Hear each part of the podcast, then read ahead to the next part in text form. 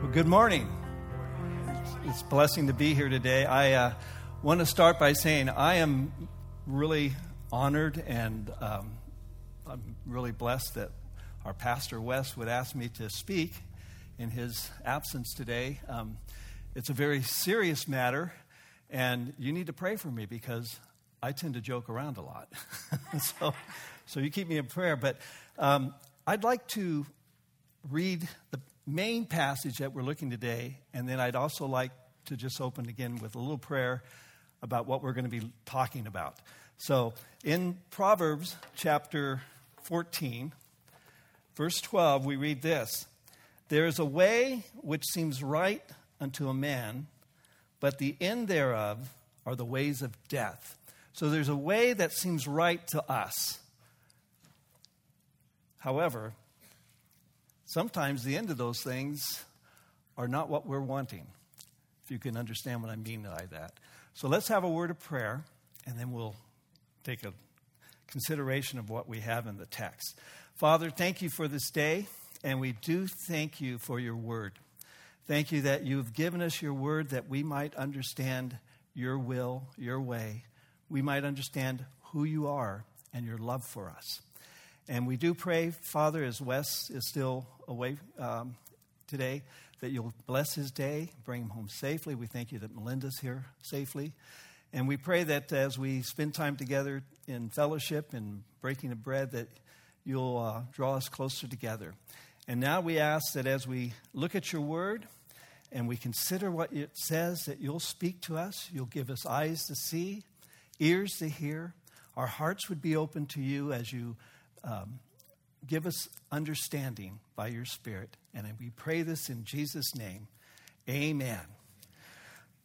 Well, two events happened to me in 1972 that radically changed my life. Uh, so we're talking almost 52 years ago. First and foremost was on February the 5th, 1972, I got saved. Now, if you don't know what that means because um, you don't talk about getting saved in your church, I was radically transformed by God's grace. I had grown up in Southern California in the turbulent 60s, early 70s, and I was one of those long haired hippies.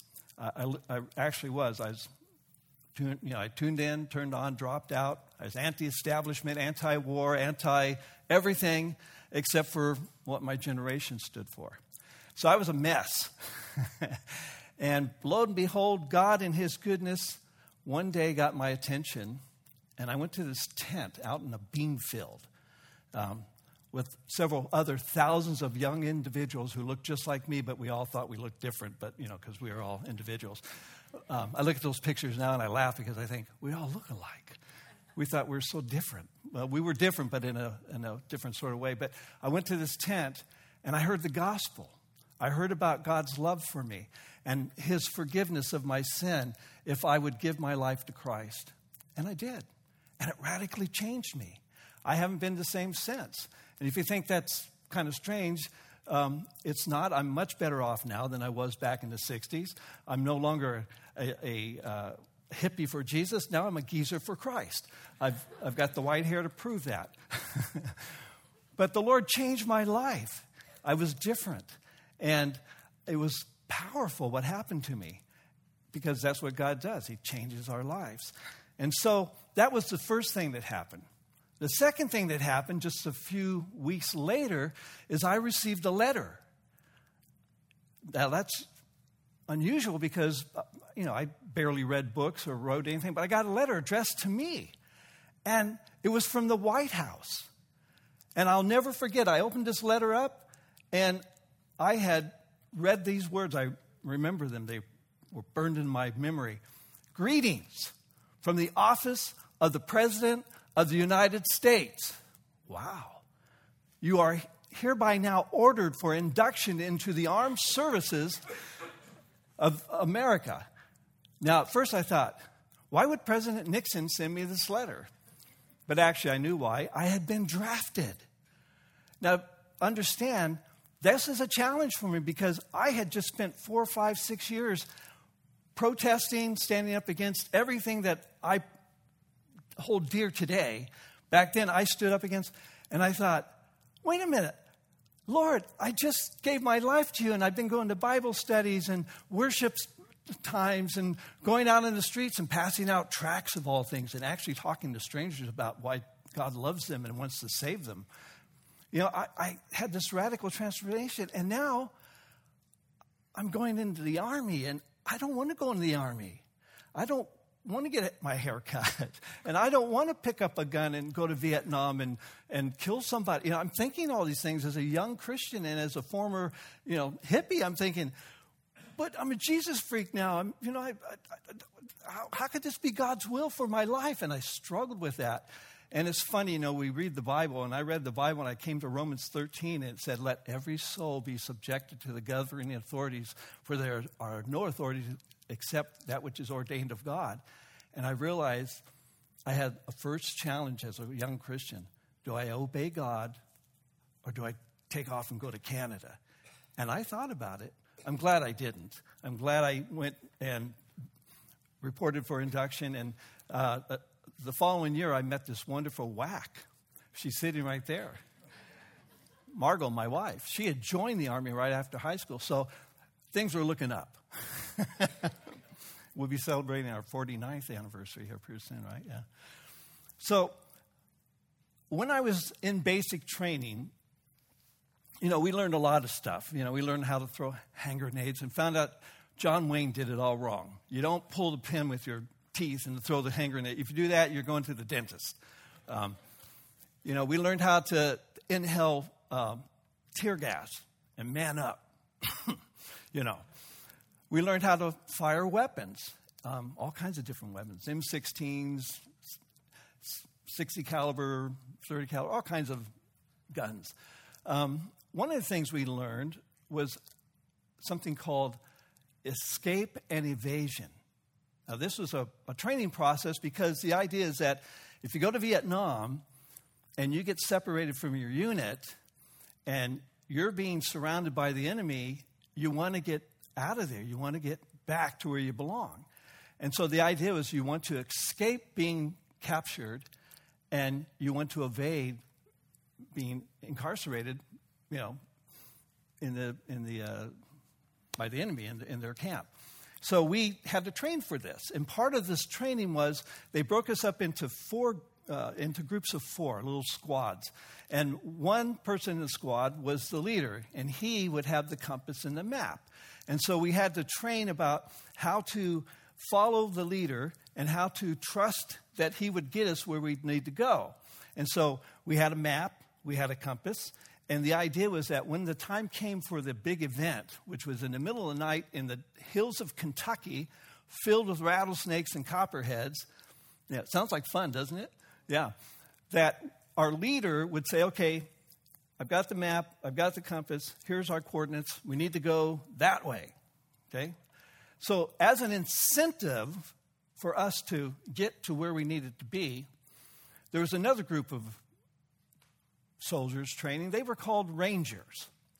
And it was their task to capture us at any cost.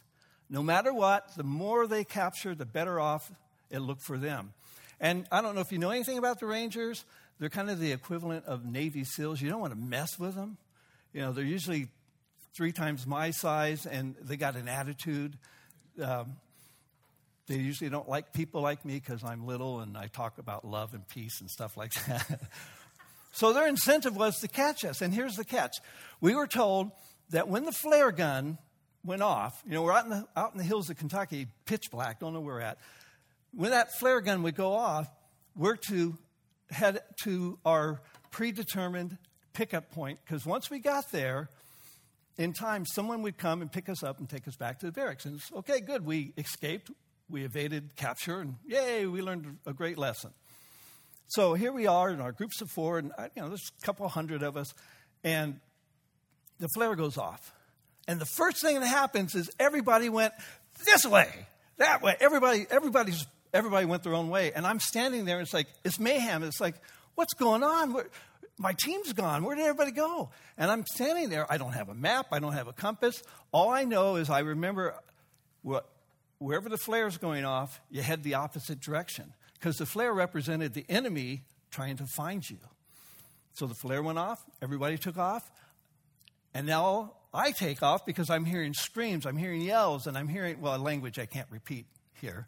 Um, and if I did, I'd have to wash my mouth out with soap. So, you know, that kind of language.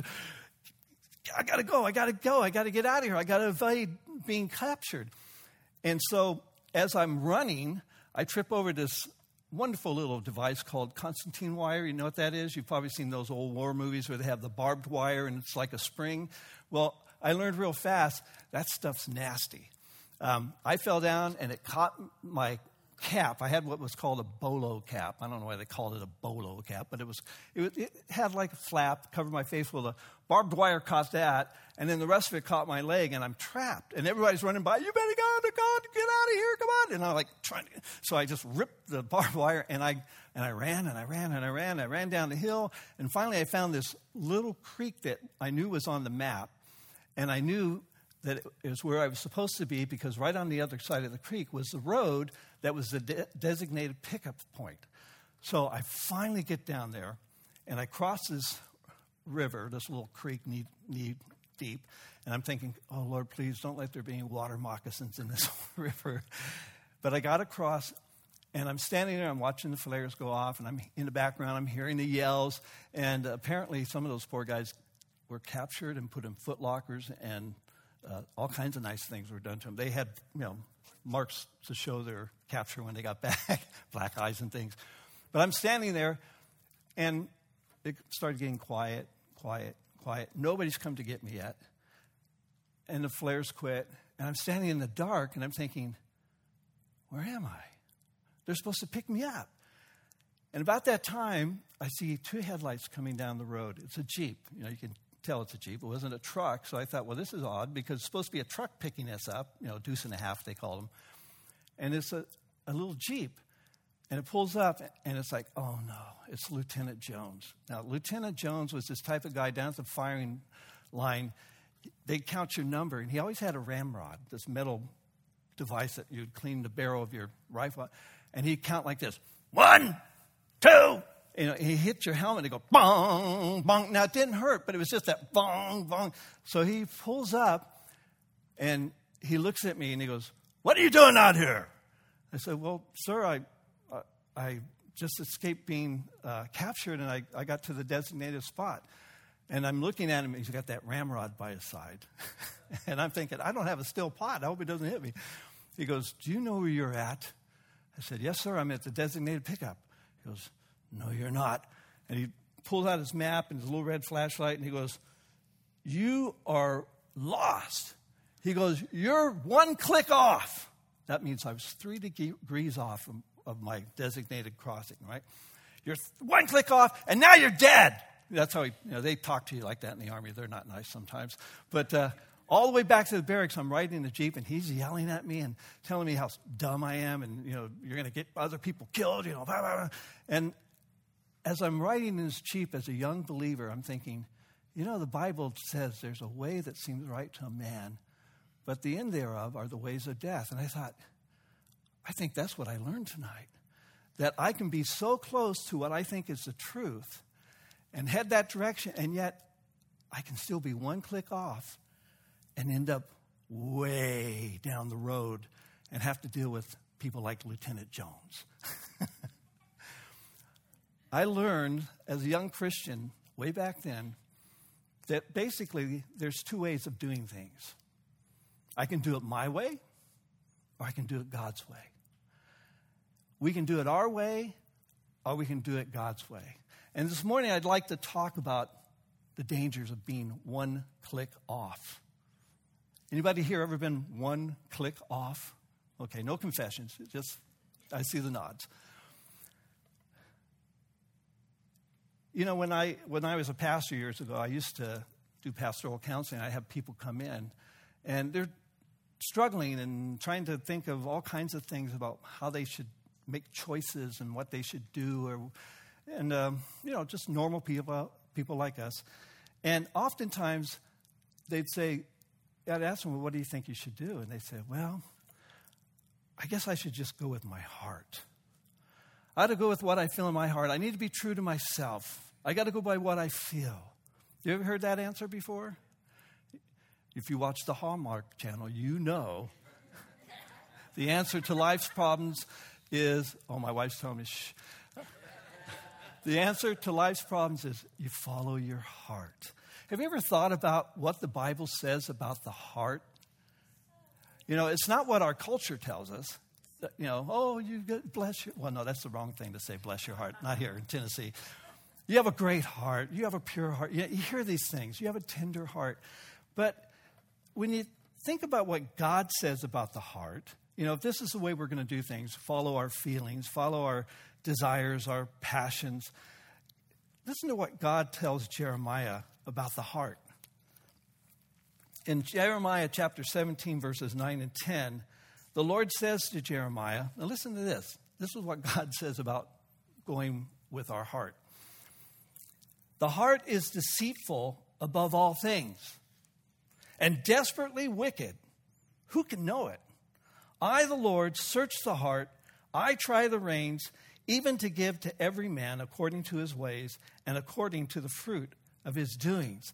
The heart is deceitful and wicked. But that, that's not what we believe as a culture. We think the heart is good. But the Bible, the Lord Himself says that the heart is crooked, it's uneven, it's deceptive. And why is that? Because as um, the Lord told Jeremiah, it's wicked, desperately wicked. And then the Hebrew, that refers to it's corrupt and unhealthy. oh, I'm losing you here. I don't mean to offend anybody, but that's what the, the Lord says. He says, You can't understand your own heart. Why? Because it's twisted. There's something about it that's sick. and you know, we have to understand that by nature, every one of us here are fallen. Now, if you know the Lord, you've been born again. I can use that phrase, born again. I know somebody else used to use that phrase, born again. If you've been made anew, you have a new heart, you have a new desire. But we still, as Christians, struggle with that fallen nature. Anybody here ever struggle with your fallen nature? You know, Paul said you have to put that thing to death every day. You have to put the old man off, put the new man on, you know, that walking in sanctification. Yeah, we all struggle with this fallen nature. And it affects our emotions, our desires, our passions. And the reason why is because sin is kind of like a disease of the heart, if you will. You know, the Bible speaks of a heart, an actual physical heart that we think of in terms of anatomy, but it also uses the heart as a figure of speech. It, it's what we are inside, it's who we are, what makes us who we are. And the Bible clearly says that what we are by nature is something that God needs to change. And if you think that's kind of radical, you should read Matthew chapter 15, verse 9. What did Jesus say about the heart? Out of the heart comes fornications, adulteries, blasphemies, wickedness, covetousness, lying. I don't think we want to go by our heart. Um, I think we want to listen to what the Lord says. He says that He will try the reins of the heart. Now, that word reins doesn't mean rein like we had the other day, it means the type of reins that you have on a horse. Now, I consider myself a, a decent pedestrian, but I'm a lousy equestrian. Anybody here ever go to the, one of the horse riding places and think, oh, I'm going to ride the horse? And you, you get on the horse and you soon realize that uh, the horse and I are not in agreement too often. You ever had that experience?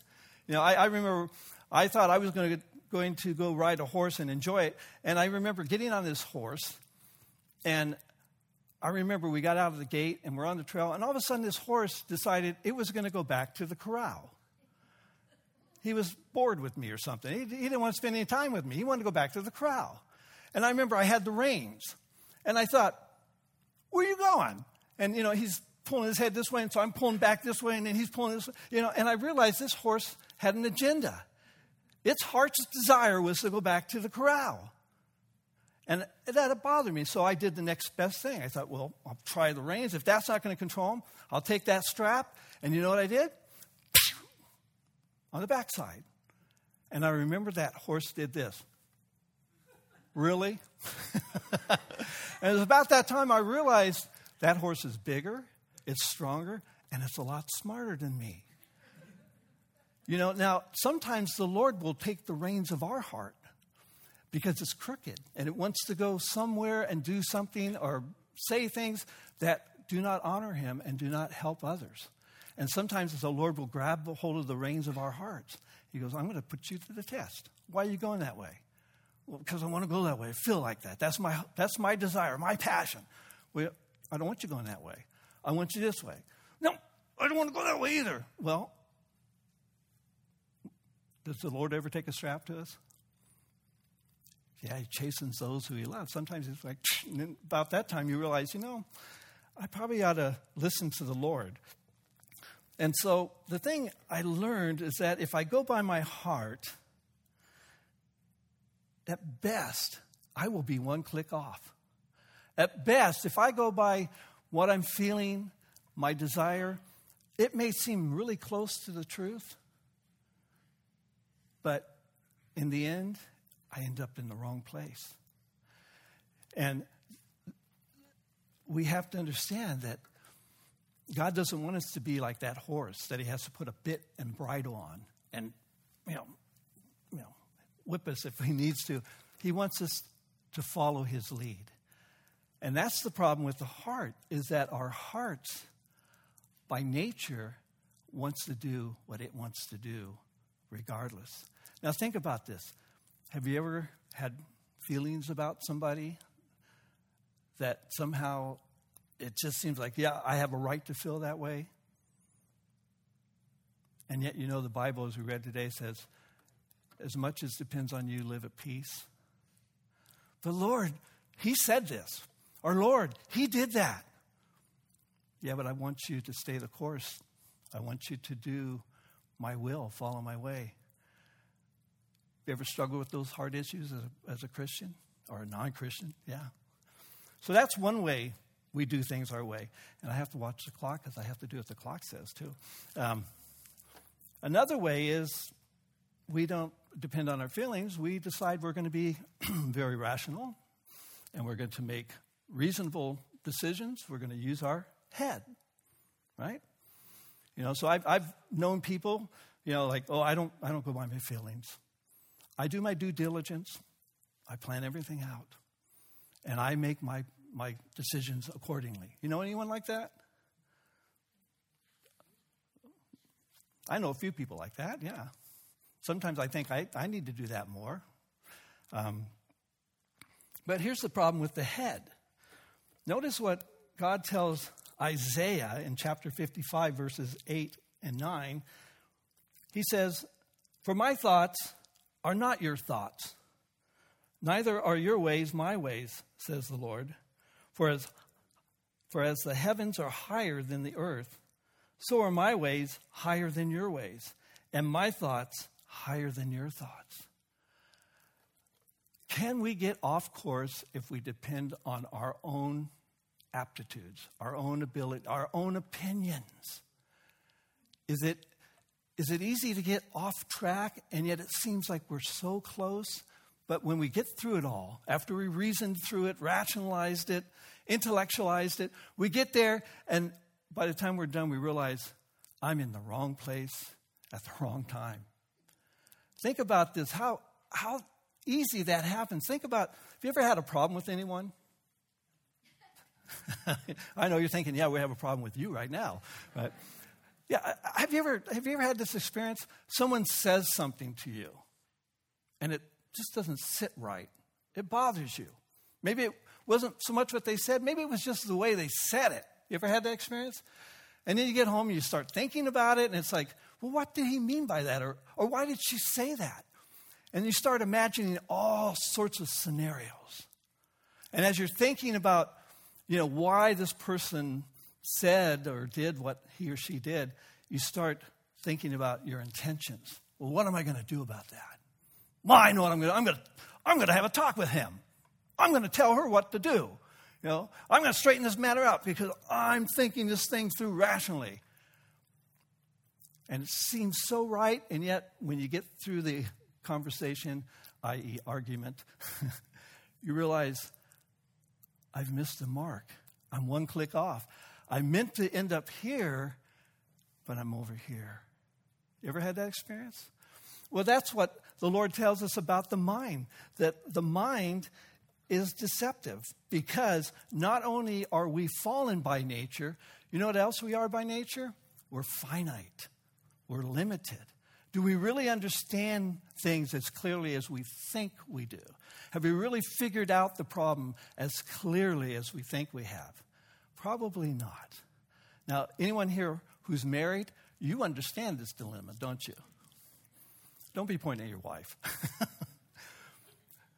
it's a problem we face because we're finite. So, by nature, we're fallen.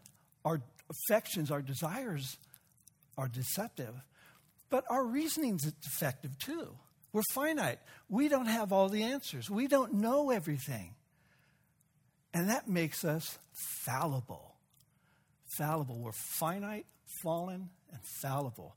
At best, by nature, we are what? One klick off. One klick off. So there's the problems we face with doing things our way. Well, let's talk about doing things God's way. God has such a better way to do things. God would have us to do things His way, first of all, by praying and obeying. So, first of all, I want to look at prayer. But in order to do that, I'd like to read to you Psalm 139, verses 23 and 24. Here, God tells us, or here, David prays actually Search me, O God, and know my heart. Try me and know my thoughts, and see if there be any wicked way in me, and lead me in the way everlasting. See, God wants us to pray. We got a problem? People upset us? Somebody's made a choice or decision that you don't like, I don't like. Instead of sitting around steaming about it and being angry about it or being disagreeing about it, God says, I want you to pray. Pray. Well, how am I to pray? Well, you know, I tend to think that prayer is neither informing or instructing God about anything. I mean, think about it. God, I'm going to pray because I need to tell you about something. Mm, picture God saying, Really? What are you going to tell me that I don't know? You know, prayer isn't informing God, He knows everything. And why I've got your attention, God, let me tell you how to take care of this problem for me. I'm going to instruct you now. so, God, now that you know that this happened, this is what you need to do to take care of it. That's not prayer. Prayer is, God, I need to inquire. God, what's your will? How can you, what do you want, Lord? What do you want in this problem, this difficult time I'm facing? What would you have me to do, Father? That's prayer. Lord, show me your way. Because I know if I don't follow your way, at best I'm what? One klick off. So, Lord, I know you don't want me to be off the path. I know you want me to be in line with you. But, Lord, I don't understand my own heart. If there's something that's offensive to you, God, search it out. Show me. Bring me to a place of repentance.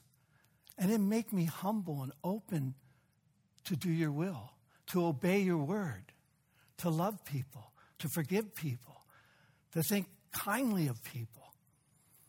That's not easy to do, but the neat thing about praying for God's will and asking Him to do the searching, to find the problem, and to show us is that He will bring us to where we need to be.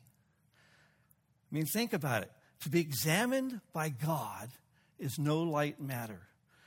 Think about divine scrutiny. Now, that's terrifying because God is omniscient, He knows everything. God can't learn anything, He knows everything. God is not only omniscient, He's omnipresent. He's there all the time. When that was said, when that happened, God was there. But God is also omnipotent. He's all powerful, isn't He? He can make a wrong right. He can make a failure a success if we trust Him. But if we go without prayer, at best, we're going to be one klick off. Even if we know the Bible, even if we've been a Christian a long time, even if we're just a nice guy, if we don't ask the Lord for His guidance, His help, His enabling, at best, we'll be one klick off. So, first of all, to do things God's way, we need to pray. If we're going to talk to somebody, He's the first one to talk to. The second thing is we need to obey. Pray and obey. That's the way. That's the true way. Pray and obey. That's God's way. Let's look at uh, one other passage here. Let's look at Proverbs chapter 3, verses 5 and 6. Most of us probably know this passage. Trust in the Lord with all your heart and lean not unto your own understanding. In all your ways, acknowledge him, and he shall direct your paths. Trust in the Lord with all your heart. That word trust is much more than a mental consent. It is an acknowledgement. It is a submission that says, God, no matter what, your way, not my way. It's the type of trust that says, I'm going to commit myself to the Lord and rely on His goodness and grace alone. You see, when we place, when we place our confidence in, in God, our anxieties can actually be replaced with expectations. Now, think about the difference between anxieties and expectations. When I'm facing a problem, when I'm going through a hard time, I can experience a lot of anxiety. How's this going to work out? And what's going to happen? And, but when I put my trust in the Lord, I prayed, I've asked Him to show the way, and I now want to obey Him in that leading.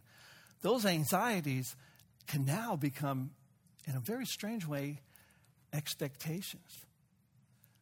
Because now I know, you know, so and so and I had a problem. We had a falling out. God's wanting to do something in our lives. He's wanting to show me something, He's wanting to show him something.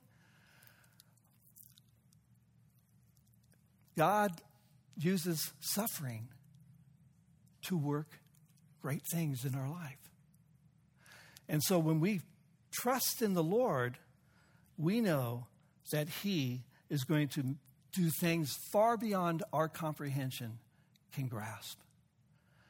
And I think anybody here who's come through a very difficult time and you look back and you see how God's hand was on it the whole time and you realize, oh, now it makes sense. You know, Edith Schaeffer used to talk about life on this side of eternity as like the backside of a tapestry. You're looking at it as like, it doesn't make sense at times. But one day when we get to the other side of eternity and we're in the presence of the Lord, we'll look at this tapestry that the Lord has put together it's beautiful. It all makes sense. So, why I'm on this side of problems, I need to put my trust in the Lord. Lord, I want to submit myself to you. I want to obey you. And how do I do that? By acknowledging his divine sovereignty. You see, trust means you acknowledge. That's really a word of submission. That goes against our culture today, too. Lord, I not only want to trust you, I want to submit to that sovereign will of yours. I don't always understand it, I don't always agree with it, but Lord, I know it's right. And I know that if I don't trust you, Lord, and I know now if I don't obey you, no matter how much in my mind and my heart I might think I'm right on the right track, one day I'm going to stand before you, and in your grace, you're going to say, You're one klick off. But thank you, Lord, that you are faithful. And although by nature I'm one klick off, you're never one klick off, God. You're always the true way. And so we have to do God's way by praying, by obeying. And when we acknowledge God in all our ways, how much is all? I don't want any of this new math stuff. All means all, everything. in my thoughts, in my feelings, in my actions, my attitudes, my words, my actions. When I acknowledge God in all my ways, that should affect the way I live my life for Him. Because He knows my thoughts before I even thought them. He knows the words even before I say them. He knows the deeds even before I uh, perform them. And so He wants us in all our ways to acknowledge our attitudes and actions. If not, at best, we'll be what? One klick off, at best. So I just want to encourage us this morning to recognize that life is hard, and then you die. I was told that. And it, it seems so. But here's the good thing even though life is hard, we have a loving Savior. We have a gracious God who is patient and kind and willing to forgive and to heal and to do wondrous works in our lives. I know I probably sound Pentecostal. It's okay. I get, ex- I get, I get excited about thinking about when we do it God's way, it's amazing what happens. The Bible is from book to book. This lesson is there. So I'd just like to encourage us today as we're closing now. Let's try to remember this week. Maybe not even this week. Maybe today. Maybe when we're having food and somebody takes the last biscuit you wanted, and you think that that's really unkind and inconsiderate, and Lord smite them. Um, but let's pray and let's ask the Lord, search us, O God, know our hearts, try us, know our thoughts. Help us to be mindful that mindful of the fact that we deal with the fallen nature and a finite nature, and we make big mistakes.